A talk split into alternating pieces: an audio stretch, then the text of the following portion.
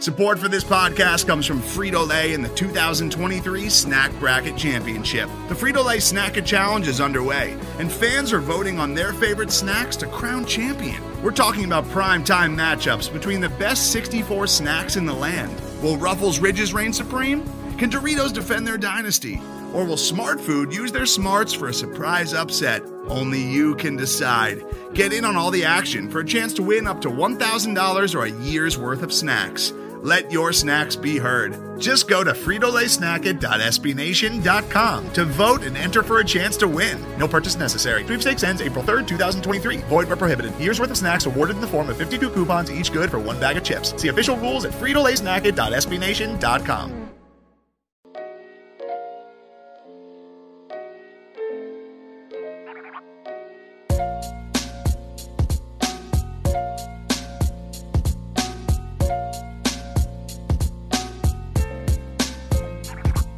And one of the things we talk about is if we don't give effort, if we're not recognized for effort at University of Oklahoma, then I'm a con man and they're a fraud. All right, guys, welcome to the Oklahoma Breakdown Podcast, brought to you guys by SB Nation's Crimson and Cream Machine. I'm your host, Kami Mehrabian, joined by my co-host, Stephen Brown. Are on iTunes, Spotify, Stitcher, Google, Google Play Podcasts, wherever you can get one. Um, yeah, that's it, man. So How's how's life, Steven, on this on this Monday night?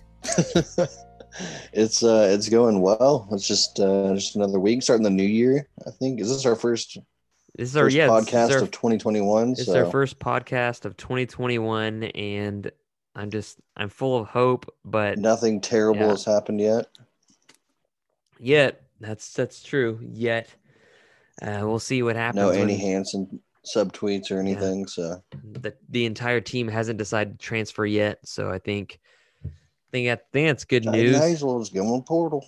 Yeah, read it on the message boards.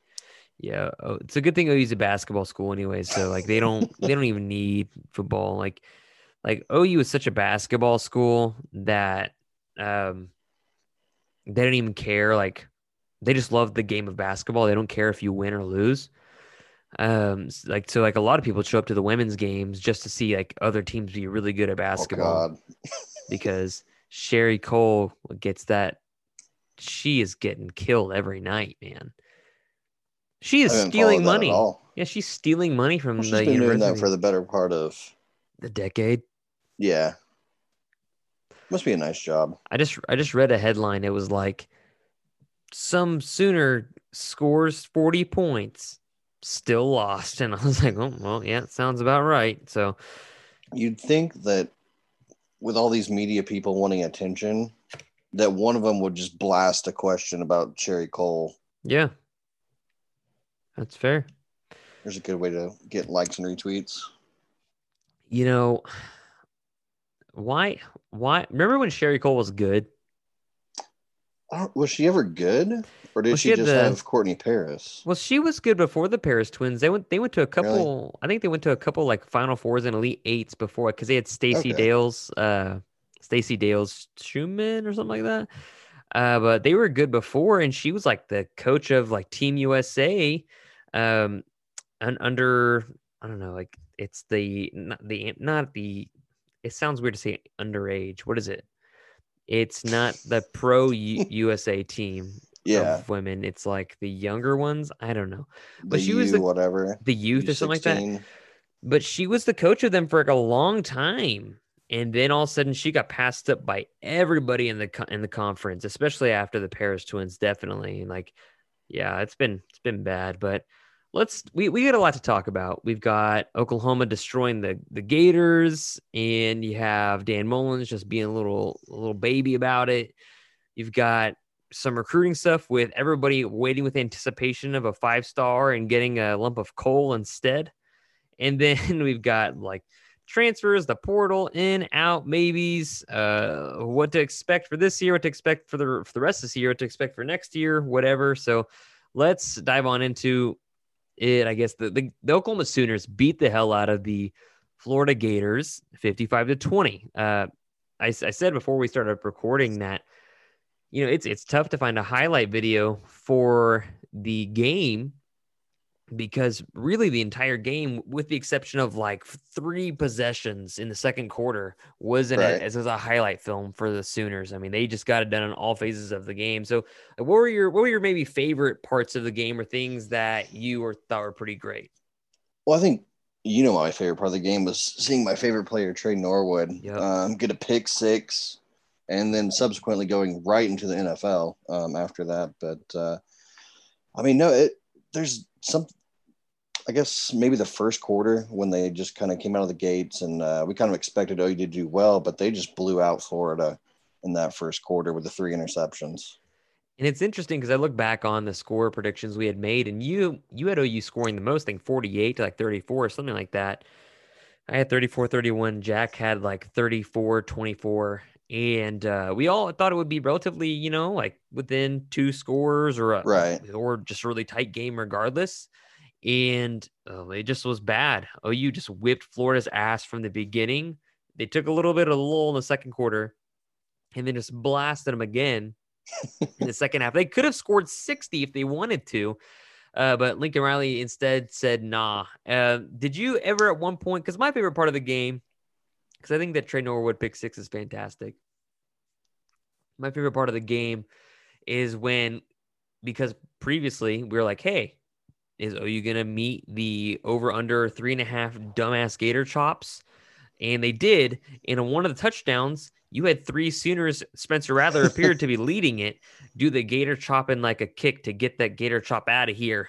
Uh, so there was definitely Larry like, from Okeem was in the in the stands out there yep. getting a little gator chop in. That was fantastic. It's fantastic. So I will say maybe my favorite part. It wasn't the interception, but the one where Woody Washington basically closed that passing window. Oh man, um, that, that was my favorite part. Rangy, yeah. Like that. That's that's incredible. That's the future of that secondary. It, t- it tells you where the secondary is is going. Like that's not even just coaching. That's just being instinctual about leverage and where you should be on the field, reading a quarterback's eyes. And like he goes from the guy what at the at a just like an out route and then sinks back because he knows he's got a guy behind him and then tips it up and doesn't get his feet dug in the ground soon enough because like he's like falling back as he's pedaling and he's so close to another interception. I thought it was just a really, really good football by the defense. And Woody Washington had that interception. Tre had one. Um, Brian Asamoah had another. But yeah, that was that was my favorite part of the game. Like, and it wasn't even a big play. Um, Oklahoma didn't really get to the quarterback that much, even though Ronnie Perkins did toss. He like literally tossed Kyle Trask or that other one. Oh no, I got another really good part of the game, another really good play. Florida going for it on fourth down, and them running that same play that Trevor Knight and Jalen Saunders would run in the Bedlam game to win them that one. I think in 2013, where like he runs he runs back and basically by the the running backs like like it's going to switch sides of the field and he immediately they snap the ball and he immediately goes right and then i don't know the backup quarterback's name for florida but then they run an option play. And oklahoma had that snuffed out so well and brian asamoah just was right there as soon as the ball touched him. It was just the defense was suffocating and but did you get nervous at all when the game got to 17-14 after two like continuous oklahoma fumbles one by spencer rattler and the other by Rhamondre stevenson um, a little bit. I mean, because you could kind of sense that this was about to happen. I think the drive before stalled, and and that kind of excitement from those first couple scores and those those interceptions was over. Um, I think I even tweeted, I was like, "This is you know you got to watch out for the the patented Lincoln Riley lull right here, like where they go into the basically just trade possessions. Um, but no, I mean they came out of it pretty quickly. Um, they they kind of stalled a little bit, but other than that, I think they grew up. Um, I think Lincoln Riley found ways to get this offense more motivated. You know, this game isn't over, even though you're up 17 to whatever. Um, so I didn't really didn't really get too nervous about that. Yeah, I mean, to me, it was like it was frustrating, and I was thinking, well, Oklahoma's been having a lot of a lot of success running the ball. They punished Florida on the ground more than anybody else this entire season.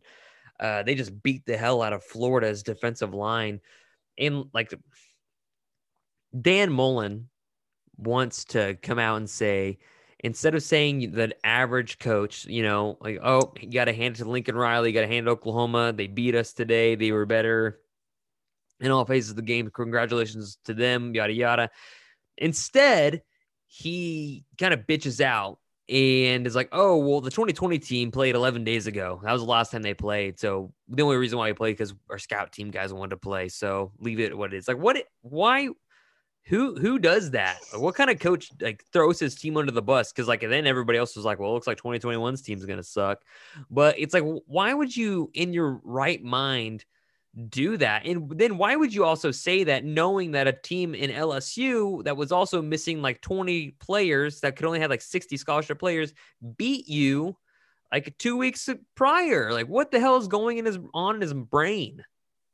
Just a little just a little bitch attitude. I mean, you've seen multiple coaches have it, like Tom Herman, obviously another guy that's kind of been a little bitch after after uh, losing some big games and after winning them. Um, but to see just right after the game for him to throw his team under the bus. I mean, it's hard to look. envision that this team's going to really be that excited to play for Dan Mullen next year. And I think even with the rumors that he's going to the NFL, uh, Florida just seems like it's culturally going downhill. What do you mean? As far as just like they're not going to wake up to play, this guy's not going to believe in us. Um, you know, we have five star athletes, but do we really, you know, the logo on our helmets, everything we need, kind of thing. There's no mm-hmm. preparation, mm-hmm. um, no no motivation from the coaching staff, that kind of thing. It's incredible. It's incredible, and and, and it, it started and, again. oh, you had that same issue with Mike Stoops. They did. They did, and, and it just feels like the yearly thing to be like, oh, well, looks like the SEC is not motivated. They didn't win this game, so that sucks. It just, I just thought it was ridiculous how fast he was like, "Oh man, no, no, we didn't have to play this game." Then like, why, why did you? Then why did you play? Uh, you could have opted out. No, you could have played Georgia. Um, you know, who should have lost to Cincinnati, but they decided to pass the ball like on the third down instead of running it, which would have give would have given like Georgia like 30 seconds to score. But anyways, uh, Lincoln Riley after the game, he had to have given the go ahead for those players to immediately start like I'm not talking just like subtle jabs. These dudes were just like going in on Florida players, tagging them in things, changing their avatars on Twitter to dead uh, alligators. Uh, Perrion Winfrey said he ate more gator nuggets and they sort of like the, I think David Ugwoegbu kept on saying they were doing uh they were enacting in some clown activity. Uh it was just like Isaiah Thomas was a big proponent of that trash talk. Was he? Isaiah Thomas, Ronnie Perkins, pretty much everyone on the defense. Asamoah got in on that. Yep. Like at one point, somebody photoshopped Alex Grinch's uh, Alex Grinch's head on a black R and B men's group, and, and was, I think it was Brian Asamoah because he was like, "It's my new profile picture." Uh, it's just like Lincoln had to give the go ahead go go ahead on that, right? Like they they there's no way there's no way they didn't ask permission from Lincoln, right? Um, I'm pretty sure Lincoln knew that was about to happen. That's also, I mean, that's an attitude from a defense that you haven't really seen before. Like they just know they were better and they're going to tell you about it. It's been a long time, man. It's been a long time since I said like 2009 was the last really, really good defense, you know? And that year, you know, we all had high hopes and they were quickly uh, killed with Jermaine Gresham going down and Sam Bradford going down the home opener. What could have what could have been, but yeah, just unbelievable. What what are your so talking about other games like the Big 12 and undefeated? Uh, that's good news for the conference. It looks makes them look maybe better. Uh, you know, I, Iowa State beat the hell. Oh, I didn't want to play. Yeah, Iowa State beat the hell out of Oregon, who had played half as many games. Um, so yeah, the Big 12 went undefeated. You know, Austin Kendall led a team to a bowl win uh, so in West Austin. Virginia. Yeah, good for him. In Texas, they blew out Colorado like they were supposed to. In Oklahoma oh, State, God, the reaction after that game was just man so stupid. Oh, we're back. No, stop it. No, you're not. And your coach got fired after the game. OSU, yeah. OSU, uh, they barely beat Miami, and it's only because D'Eriq King uh, basically blew out his knee. Did do we ever find out Did what he? that injury was? Uh, I don't think we did. I, I know I got the notification they got injured. It looked like a knee thing or an ACL thing or an MCL. Uh, it, it didn't look good, and he had already pledged to come back. But what are your Yeah, it's ACL, torn ACL. He's gonna that's, surgery. that's rough, man. He's not going to be back next year. They have to rehab for an entire year after. That sucks. But what what else? What I mean, what are your thoughts on the football playoff? What are you thinking about the the semifinal games? They were pretty bad. Uh, they weren't great. I thought the Alabama Notre Dame was worse. Um, obviously, Ohio State came to play against Clemson. Um, but that, I mean, we've talked about it before. There's there's a big difference between those one through three, and then the four and the rest of the the group. And I think I don't think OU would have fared much better against Alabama. Alabama's just a really talented team this year. Um, they are every year, but even more so with DeVonta Smith, Najee Harris, those guys. So um, I don't know if there's ever going to be a, a good fourth team, but that, that also opens up the conversation. You know, why wouldn't you let an Oklahoma have a chance at six? You know, maybe they go in uh, with an 18 playoff or something like that, and you see who might be able to get lucky or get a hot streak going. The only thing I kept on thinking about was Trey Sermon just running completely wild. and all the pictures that came of him, you know, like he was like just smiling into the camera. And we all knew like somehow he was in the doghouse at OU, right? Like somehow he's in the doghouse with uh, Jay Boulware. And um, I kept on thinking earlier this season, man, you know how nice it would be to have Trey Sermon at OU, you know, earlier Oh, this season? Because if he was there, OU's in the college football playoff. OU's probably ranked the, the first or second seed. OU would be the second, the second seed. They they would have played Clemson actually uh, if they're undefeated. Uh, you know, because they have to pick between an undefeated Alabama team and an undefeated Oklahoma team for that first seed, and they would be like, "Dang, this is the first complete OU team we've seen in a while." And uh, you don't have them, and then that's it started to start a, a Twitter fight or an interesting Twitter spat with uh, Jay Boulware because former Texas coach. former former Oklahoma and former Texas coach Jay Boulware because was it Baker Mayfield that picked up that tweet Yeah, it was Baker. about There's got to be something going on there.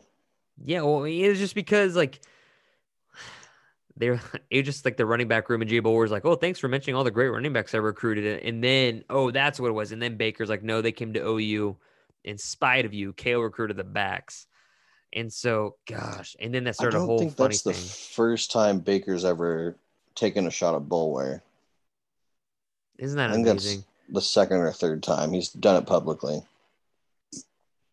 Is that incredible? It's it's wonderful. It, it- it's like I thought Alabama and Notre Dame might have been a better game for. I, th- I thought it was a better better. It was a better game for longer than I expected. Uh, DeVonta is just on another damn planet. The guy's he's really good. He's just really good. Uh, but Steve Sarkisian loves looks taking Lincoln Riley plays though. It looks like because there are a lot of things that were very similar but drawn and crown in his playbook. Um, and then the Clemson Ohio State game was weird. Uh, I really thought Clemson was about to take it to Ohio State, and it was very competitive early. And then Justin Fields broke like two vertebrae in his spine, and then immediately threw like four touchdowns. Is that I didn't get to watch it all the way through, but I did see that they were just running away with the game eventually. Like, there's no way he doesn't have cracked ribs and or vertebrae because little cortisone shot. Never we all anybody. saw that hit, and it happened twice. Every time he tried to throw the ball before halftime, he was like yelling in pain, like somebody was like breaking his bones all over again. And he was like, "Oh yeah, they didn't tell me what was wrong. They just said you're good." And so he just like that's like the most. I saw this tweet on the timeline. I don't know who said it. Like Good thing Tim good- Brando didn't see it. they're like, uh, "It's a good thing Bud Kilmer's uh, going to be in that locker room for Ohio State because he's going to inject him with the needle." But yeah, that definitely is a cortisone shot, right? Because there's no way he's making it out of halftime uh, without something like that. Because we all saw that hit. Uh, like it reminded me of what happened to, uh, oh, linebacker for the Steelers.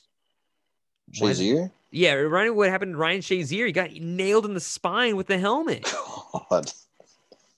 That was that's like one of the worst hits I've ever seen. Oh, it's bad. I mean, now he walks now, and that's amazing and stuff. He's never going to play football again, but That's what that hit reminded me of. In that this guy had been ejected from both semifinal games this year and last year. Ugh.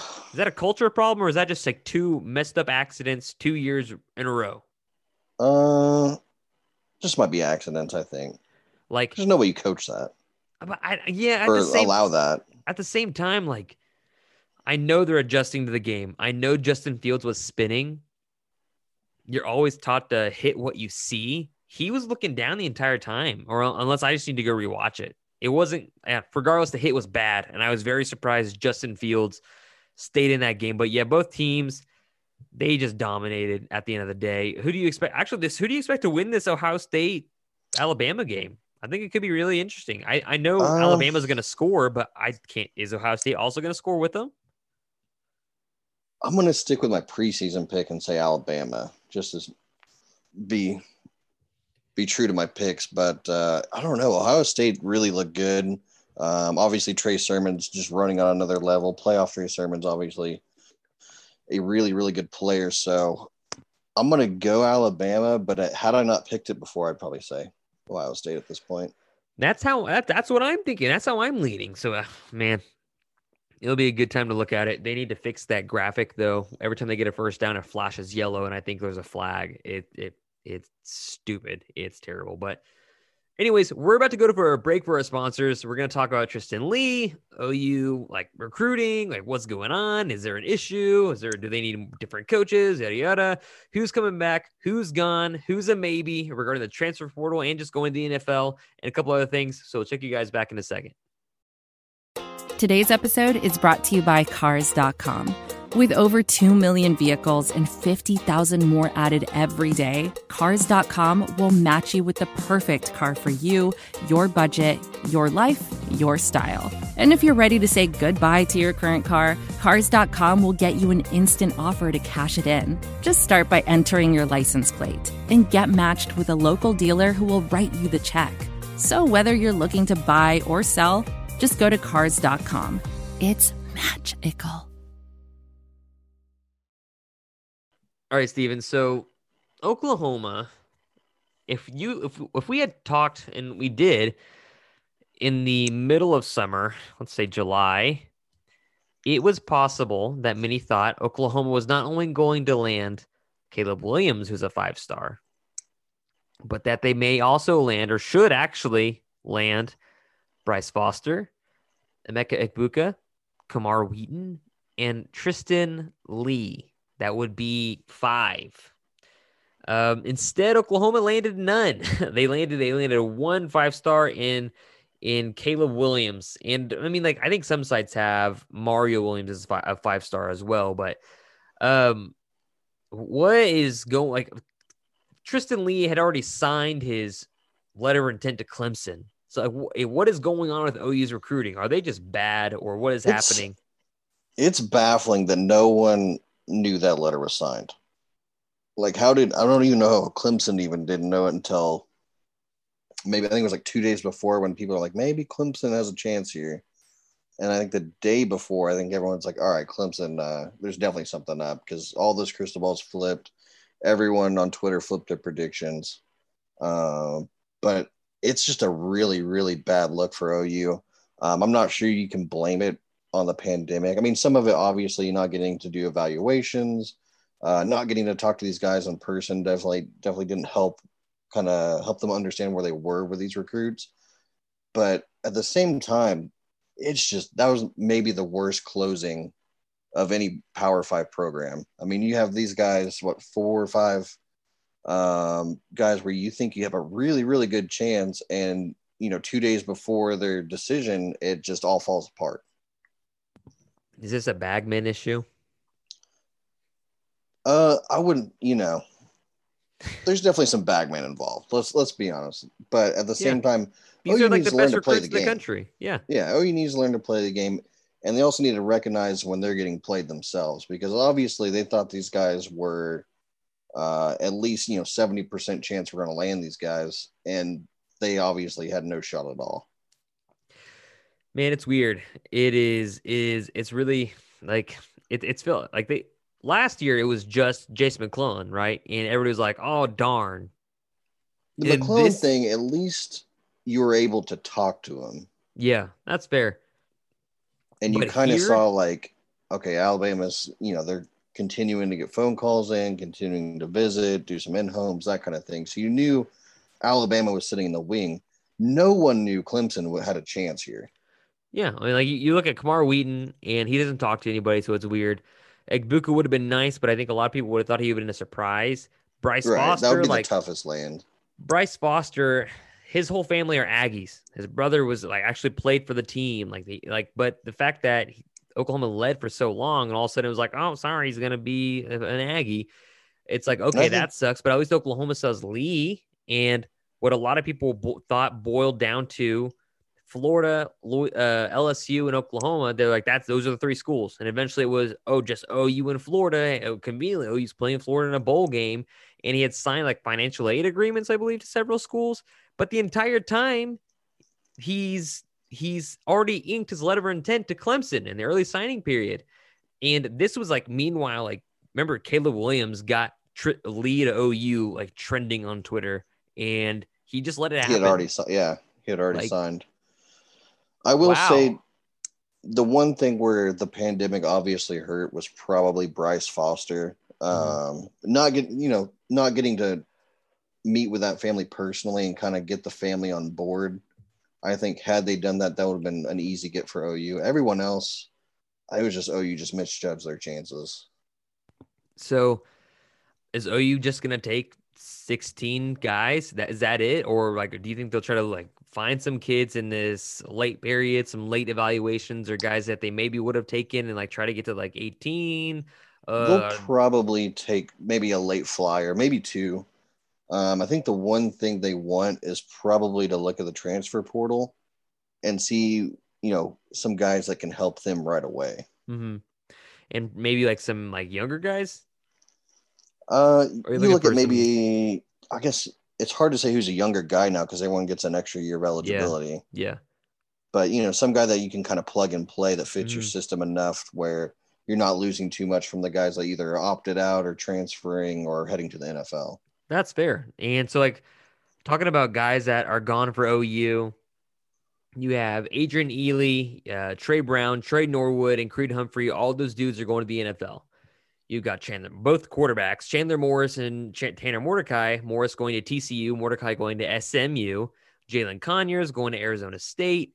TJ Pledger, Charleston Rambo, Robert Barnes, and John Michael Terry are all in the portal, but unknown as far as where they are going to transfer to. Um, what do you take out of this? Are you like, are you a lot of Sooner fans are like, dang, like it's like one after another, and like especially the Tre Norwood and Adrian Ealy thing, I think surprised a lot of people. Everything else, I think, kind of like looks and checks out. I don't think anybody was surprised by Rambo saying he was leaving. Um, no, so, and, we knew we had a good heads up that Rambo was probably on his way out. yeah, definitely.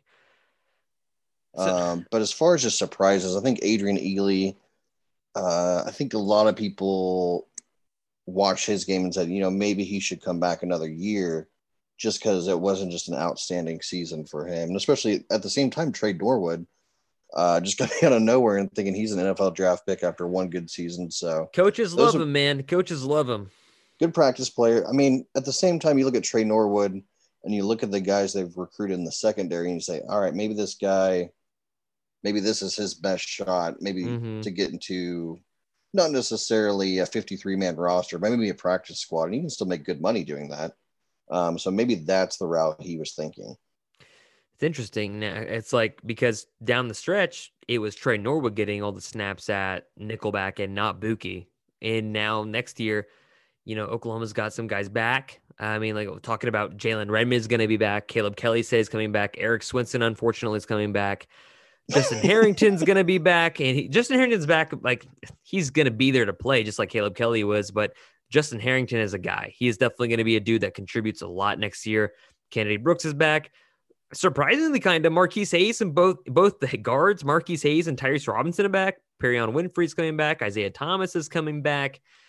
Uh, what do you take away from here? Are there guys that you're like really, really excited about? Are there guys that you think should have that were maybe surprises to you? Uh, I was most surprised about both guards coming back because that I think Right. eases a lot of tension on the offensive line now that you have Of course, there's Swenson coming back. I hope he doesn't start. I hope he doesn't play because you're thinking, oh, you have one of the two guards is going to leave.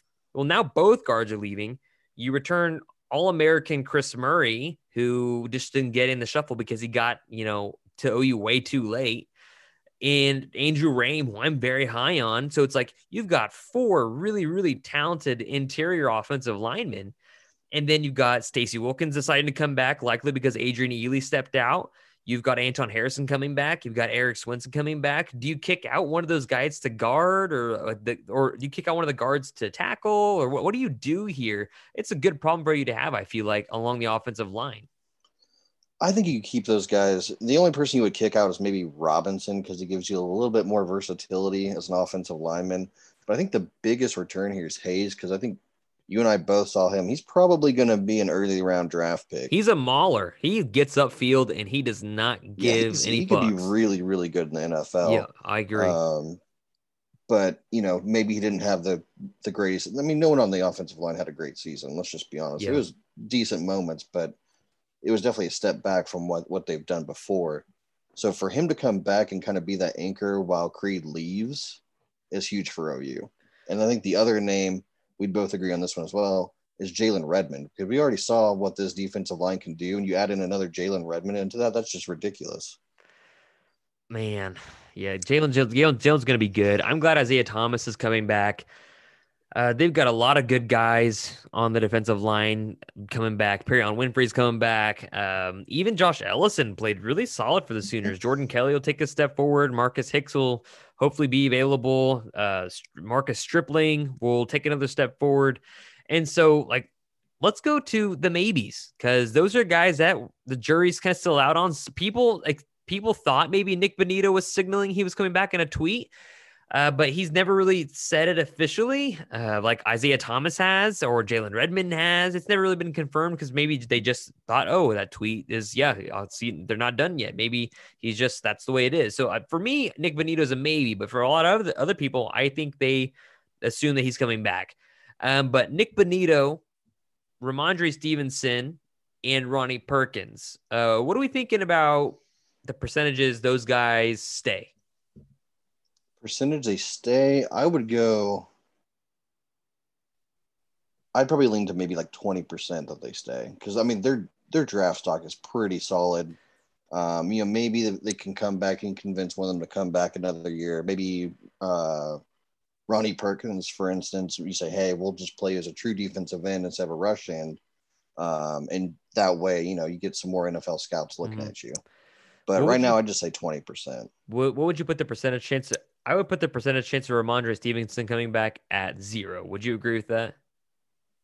Yeah, most likely. I mean, he just had a ridiculous game against Florida. Yeah, he, he's he's having he's been he's looked really good last year, and he looked really good this year. When and he look look at how like look at the next level he brought OU to along with Ronnie Perkins uh, once they came back. But what about Ronnie Perkins? I would say like him coming back is maybe like, dude, it's got to be like forty to 50% ish. I don't he's a guy that like I I'm pretty sure is gone, but I feel like the staff or the staff is maybe trying to convince him to come back for a like listen, if you, Nick Bonitto, and Perrion Winfrey all are back next year, you're going to wreak havoc on defenses, and you're going to be a for sure first round pick, and probably a, maybe a national title contender or contender, if not a champion. Uh, what what are your what's your percentage on Ronnie Perkins coming back? Uh, I'd go maybe a little bit higher, maybe like thirty percent. Okay. I still think you know he's what probably a second rounder at the moment. Mm-hmm. Yeah, I think um, he's so in the second or third round. Money, but once you fall out of that that third round, that money kind of dips pretty dramatically. Right, but no money is like first round money. Oh yeah, that contract is that incredible. Back. And so I look at Nick Bonitto.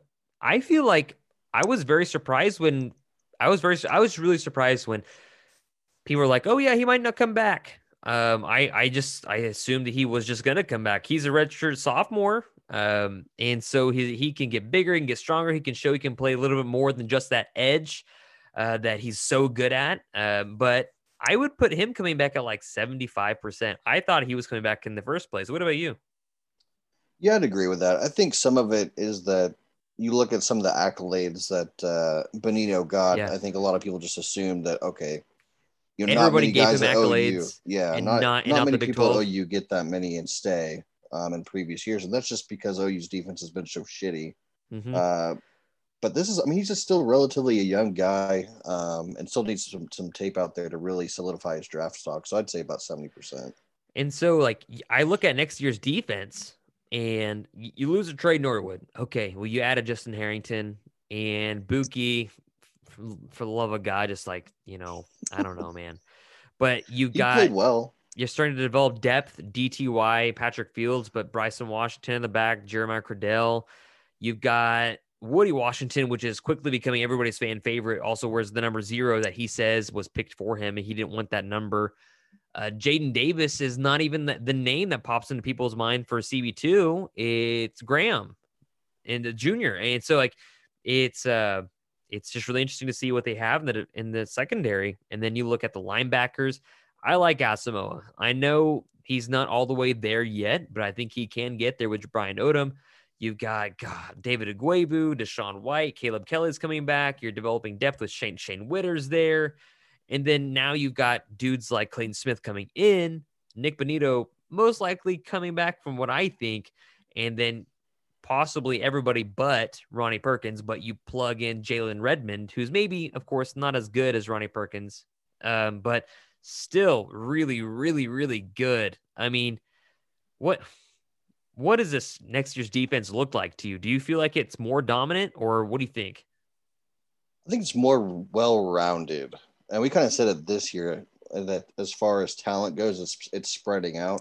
And we saw it with the front seven. Next year, you have that, you know, relatively the same front seven, plus, you know, maybe you get Justin Harrington, maybe you get some more some taller corners, maybe get Woodi Washington into a full time um, starting position. So it only keeps getting better. Um, but for next year, you look at the secondary as seeing a, a step forward finally. I thought they would take for this year. I thought they would take maybe a step back initially, but then they would be very good towards the end of the year. And they didn't really take a step step back. They just stepped up the entire year. And a lot of that is to how good Perrion Winfrey was early on, how good Isaiah Thomas has been. Right. Um, but also how good Woodi Washington has really been. Woodi Washington has been has played a significant role in the secondary, and people aren't giving him as much credit as he needs or as he deserves. Uh, We also yeah, look at the really body types coming in. It just fits this defense better. one hundred percent. And so, I mean, Oklahoma's recruiting class is small. Uh, they thought it should be small, but now after seeing how many players dipped out and how many guys are portaling and just leaving early, um, let me place the over under at three and a half. How many players is Oklahoma going to get from the portal? From the portal, I'll go. I'll go the over. I'll go four Okay. for that one. do you have do you i mean where do you think they land on mean, just places of need instead of like something specific right Well, That's if I had to check my my paywall notes, I would say, well, a place of need looks like Oklahoma might be looking at a transfer that can probably help them relatively soon. um, probably at a position where there's not a, a solidified starter. oh Uh, okay but I think you obviously you look at offensive tackle with Swenson. Uh, pretty apparent he's not the answer. He's a good depth guy, but you know, as far as the talent goes on the offensive line, he's not see- he's not good enough to play at oklahoma i mean right. and like the you remember when he was going to start at OU and Lincoln Riley was like, well, he's not good enough to start at Michigan, but he's better. He's good enough to start in the number one nation in the offense or the number one offense in the nation. Like, no, he's not. He's not good. It's bad. It's very bad. Michigan wasn't great either, but Yeah. Nope. Obviously offensive tackle uh, with Rhamondre Stevenson likely heading to the draft. You'll probably look at a running back as well. Even Mm-hmm. The, with the name I or the the guy I've heard I I don't even know his name because I have I have I don't care. Show me when it happens. Like um the name that keeps on coming up or is the running back from Wake Forest. He's a guy that keeps on popping up on OU's radar search whatever like as possible dudes that oh, may interest OU or may OU interest. You know, like is is what what is there a certain Uh, I'd have to just watch some film. I'm- I know people like to put his stats out there, and they are good stats, but um, there's a big difference in talent between Wake Forest and Oklahoma. you mean the Big 12 is not as good as the ACC? Yeah, the ACC is way better. That's crazy. I saw two four seven Sports tell me tell me that. Kenneth Walker the third. Is that is that it? Is that the guy? That sounds right. I don't even know because it's a Wake Forest running Right. back. But if he's the speedier guy, Oklahoma's been wanting speed at running back for a while. They Almost had it. Well, not almost, but I mean, I like what I really like what Seth McGowan brings next year. Uh, he kind of got a little Abdul Adams yeah, And McGowan. yeah, you kind of do, don't you? but But he's there's he's there's not that afraid to. gear. He's not afraid to get physical. I think he does have an extra gear. He's just like still in his high school body. I feel like he's That's just fair. hasn't lifted enough and hasn't been like he's in shape now because all those dudes are in shape in, at the end of the football season. But I just think He's like he hasn't. small, like in his pads. Yes, he did. He him and Marvin Mims look very small in their pads in comparison to everybody else. Um, so I'm looking forward to him. But yeah, I'm just really curious about like OU wants a smaller kind of like scat back. Uh, cause but OU with Lincoln Riley hasn't really had a small scat back that was successful. They've had them, but they haven't been haven't them been successful. Like you had Joe Mixon, Samaje Perine. Rodney Anderson is not a scat back. Then you had, you know, Trey Sermon and Kennedy Brooks. You've never had a, a scat back that's been successful at OU. So why would they do it now? Yeah, and the thing it, it goes back to is they just want someone that can add speed, that can be like a true game changer. And I don't think you're gonna find one in the portal, honestly, because either. those guys are either on really good teams like Clemson, Ohio State, uh, Alabama, or they're in the NFL. Yeah, yeah, I, I agree. Uh, those those guys are like like the Clyde Edward Edwards Hilaire from LSU. He's already up there at the Chiefs, and there's a lot of other of those running backs. But yeah, you're probably not going to find one in the portal that's going to be of substance or that somebody's going to be an every down kind of guy. Uh, even though TJ Pledger did play relatively well in the be- in the middle of the season around Texas, and then once once Rhamondre Stevenson got back, it was pretty clear that he was going to be the full time starter. Uh, next year's team, man, offensive line looks like it's in good shape. Oklahoma is going to return at least Kennedy Brooks along with Mikey Henderson and Seth McGowan and lots of H backs, all the H backs actually. Going to return a lot of receivers. The defense is returning a lot of guys, and they're just going to get bigger and faster. What do you think about next year's team? Uh, what are your expectations? Can they win it all? Uh, kind of watching what's happening. It kind of looks like Ohio State and Alabama might be taking a step back. We'll kind of see where Clemson's at, but if they put on the same performance as they did this season and add to, you know, this points of weakness, which would be the offensive line and the secondary, there's no question that they're a playoff team. Um, and it's probably a playoff team that's going to have the best odds of winning a championship that they've had uh, going in into the Lincoln Riley or the playoff era. Yeah, I I've I've long held that I have long held that especially for the last month and a half and then especially over the last few weeks knowing who's returning if Oklahoma does not make it to at least the national title game next year man what a bust of a season uh, they have too many guys returning in several key spots too many guys coming back uh, and the talent level is just so high. The expectations are going to be very, very high. What this is, this is the highest expectations have been in a while to be in that national title game because of the defense, right? I mean, this is like it's not just oh we have to outscore everybody and have an average defense. Right. It's Oklahoma's defense looks like it's rounding a corner with Alex Grinch. They look like they're about to be on par with a lot of other very good defenses, developing that depth over the course of three, two, three seasons. It's unbelievable to think that Alex, this will be Alex Grinch's third season going into this coming fall. Just like it just seems like yesterday, Oklahoma just hired him after Mike Stoops just killed this program's defense for years because of Bob. But it's just it seems like the expectations are the highest it's been since like the late 2008 9 like 2015 that was fun. The baker mayfield you know a lot really really fun. Defense Right. was pretty okay. The, actually the defense actually pretty okay that year but not the best.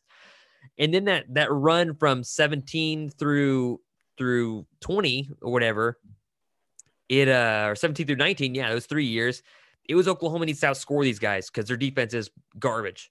And now it's the offense is going to be able to run the ball uh, they have a very good quarterback once again they actually have the best stable of receivers they've had in a long time, maybe ever. Running back is maybe questionable with, you know, a dude that is not dynamic.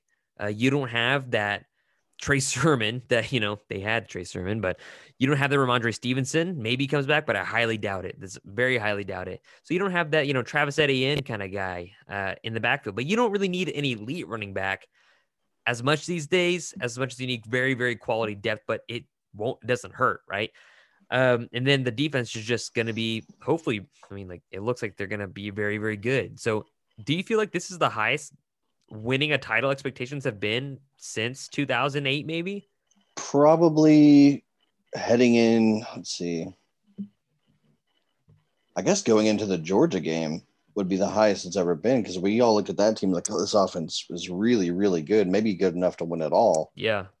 Alabama uh, didn't. Alabama did. not want to play OU. Alabama didn't want to play OU in that second round because OU's defense was just good enough, and then they just had a. It wasn't like people want to get into that argument. Oh, it's the defense's fault. Oh, you lost to Georgia. Oh, it's the offense's fault. Like I hate that stupid. Like they just lost. Get over it. Uh, but Alabama didn't want to play the OU offense. Alabama's defense was worse than Georgia's. Um, they, and they were not as good. And two was like on half a leg.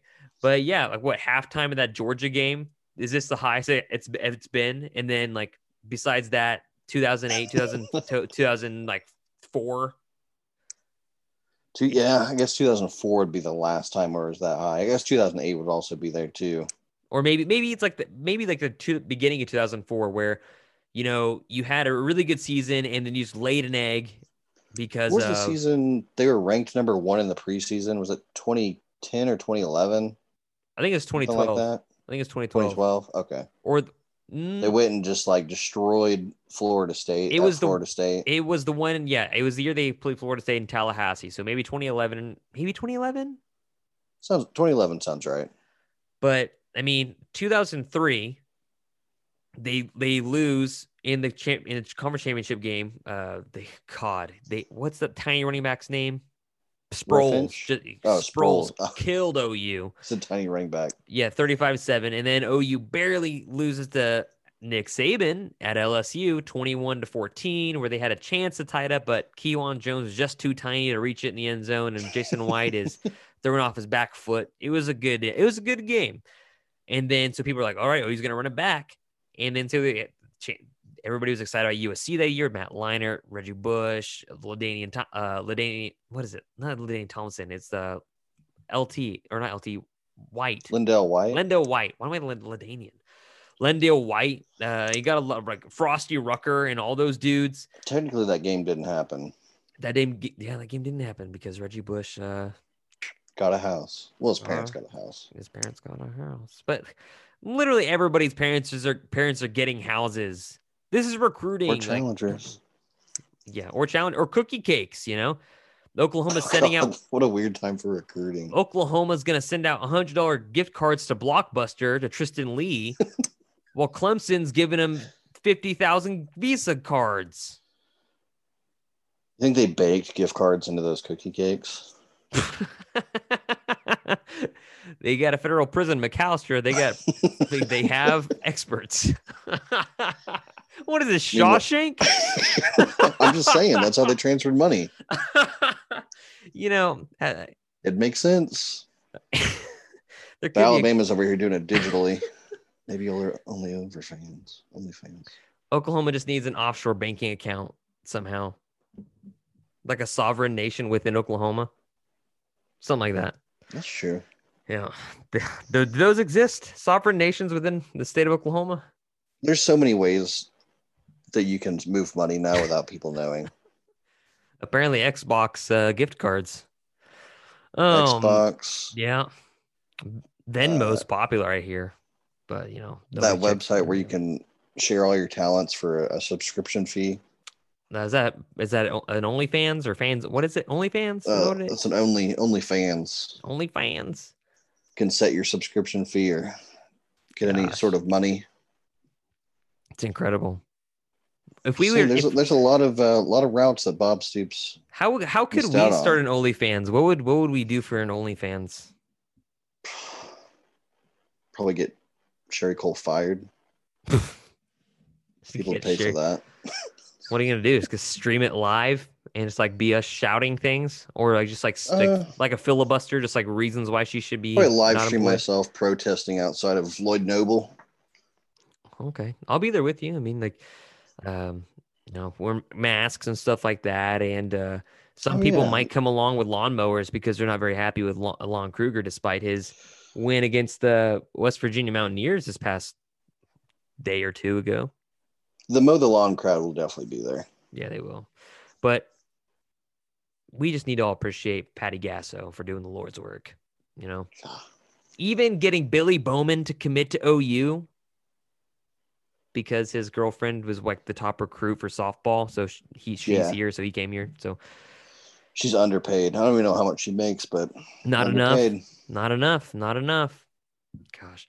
You know, Brock Purdy, Charlie Kolar, and Breece Hall are all back at Iowa State next year. I just don't see Iowa State running that back. That just seemed like a magical year for them. you know, and like, so I looked at the roster. Offense is set. They'll be good next year on offense. They're losing in one of their tight ends or two of their tight. I think just one of their tight ends. They're bringing pretty much everybody else back. Uh, I think they have one offensive lineman leaving. Is You have, the like, Eisworth kid finally leaving? I think He's Eisworth been there is- for like seven years. Yeah, I think Eisworth is the one that's leaving. I think he's the tight end. him and Matt leaving. Romar. God, Matt Romar was in Casey Walker. Remember those two dudes? They were there for like five. Or oh, and what was one more? There was another one that was there for a long time, and At Iowa State? uh, no, at OU, defensive lineman. Matt Dimon? He played with Romar, I think. Oh man, I'll remember it after the podcast.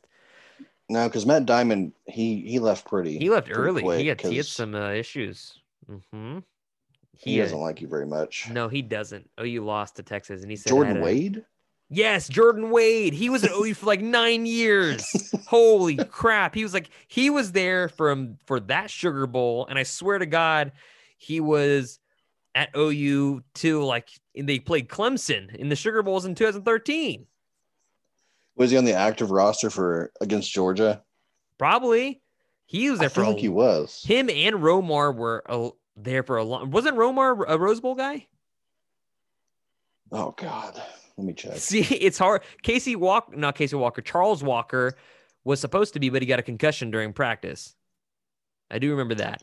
That's another guy that would have been really good under Grinch. Charles Walker would have been this this stupid good for Grinch. There would have been a lot of defenses that Oklahoma recruiter that would have been good under Grinch actually. Be, probably He because Mike was Stoops he was is on that uh that Rose Bowl roster. he was Romar was. Yeah. I knew it, and he's he was there for a long time. 2014, his last game. He had only had one game in 2017. Wow. But uh yeah, Wow.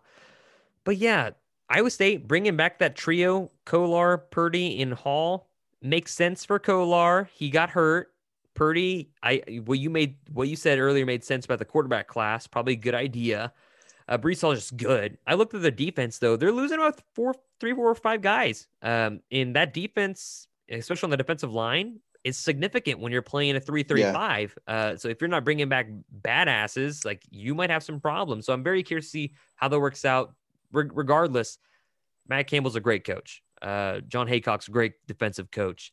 They have maybe not the best players, uh, but they get a lot of dudes to buy in, um, and they have great body types for their systems, and they know how to execute.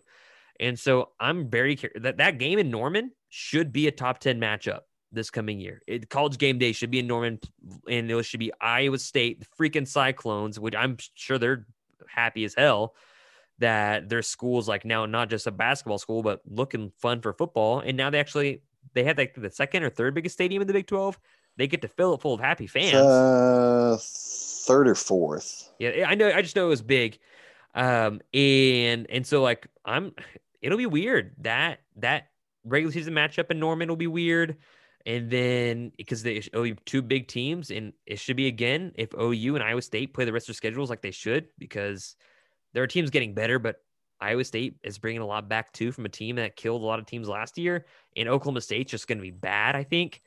Uh, I, I can see OU and Iowa State repeating in the Big 12 title game again. So I'm very curious to see how that works out. But the most important news we haven't gotten to Texas, unexpectedly for me, I thought they were waiting until next season.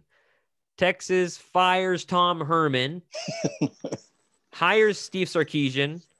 Steve Sarkisian said no. Just kidding. Uh, was it was it uh oh David uh former Georgia defensive end, the guy on at ESPN. Oh, Pollack. Was, uh... David Pollack was like, no. Sarkisian said no, and then Sarkisian was then announced as the head coach. And then rumors of, of course, Mike Stoops being a defensive coordinator, but that sounds like it's out of the out of the picture. But how do we think about uh Herm leaving and Sarkisian in? Is it gonna is it gonna move the needle for Texas? I think it moves it back in a way. I thought Tom, Herman away from Sam Ehlinger would probably be better for Texas.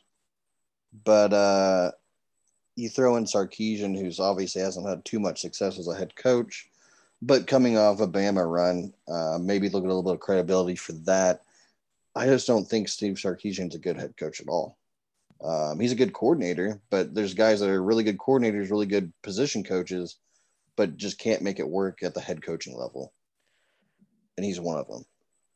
Yeah, I'm curious to see how that works out. I mean, every year Texas has the most resources. They have the best facilities. They have the most like I'm not just talking about resources like money. They, they are in a prime place for the best college football players in America, and they have just done nothing with. It's not they haven't been. It's not that they haven't been recruiting well they've been recruiting rec- recruiting very well. It's Texas. They just haven't done shit with the talent. They've been top 10 like every year for, for over the last 20 years. Um, so I'm very curious to see what Sark does. Uh, I, I don't know what they're going to do on offense or defense. I assume they're going to go more spread. Uh, I don't think Casey Thompson is the answer. I saw him here at Southmore and then Newcastle, and he doesn't. He like, lit it up. I saw. He, oh yeah, he had a really freaking great game against Colorado. Uh, Trevor Knight also had a really great game against Alabama in 2013, no, and, and, none of it mattered. Literally, none of it mattered.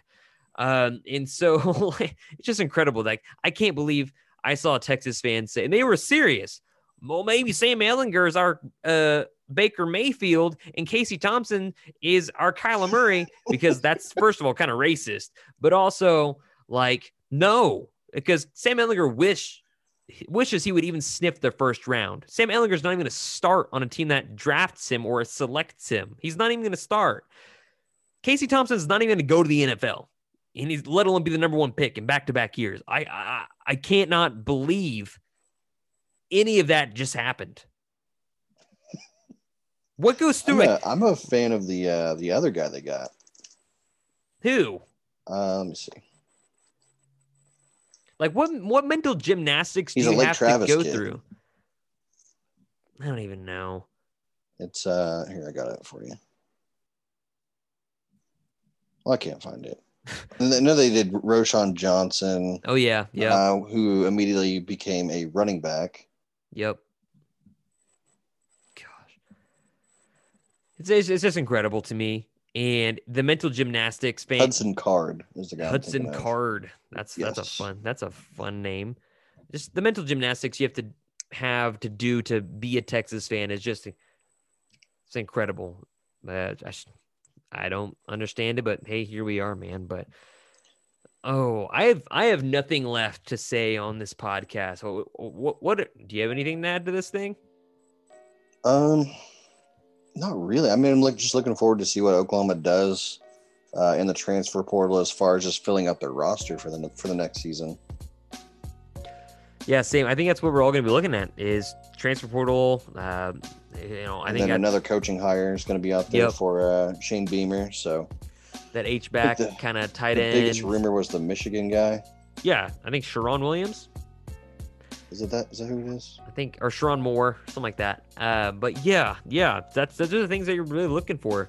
Uh, the portal guys, new coaches, and what they bring to Oklahoma, and then then it's like maybe some late flyers, like you said, on some high school guys that they can maybe cherry pick out of you know some late evaluations, uh, and then it's basically the offseason. You just like I guess you kind of just pray that people don't aren't stupid and people don't get hurt. So it should be a really interesting offseason just because you look at this team, there's a lot of guys that you we talked about before that just don't look good in pads. Right. Like they're they're in their high school bodies. Right. Um, and that's just because you know they were home all off season. They didn't really work as hard as they probably should have or could have because I mean not everyone has those facilities. So mm-hmm. um, it should be it should be fun to see where this this team goes.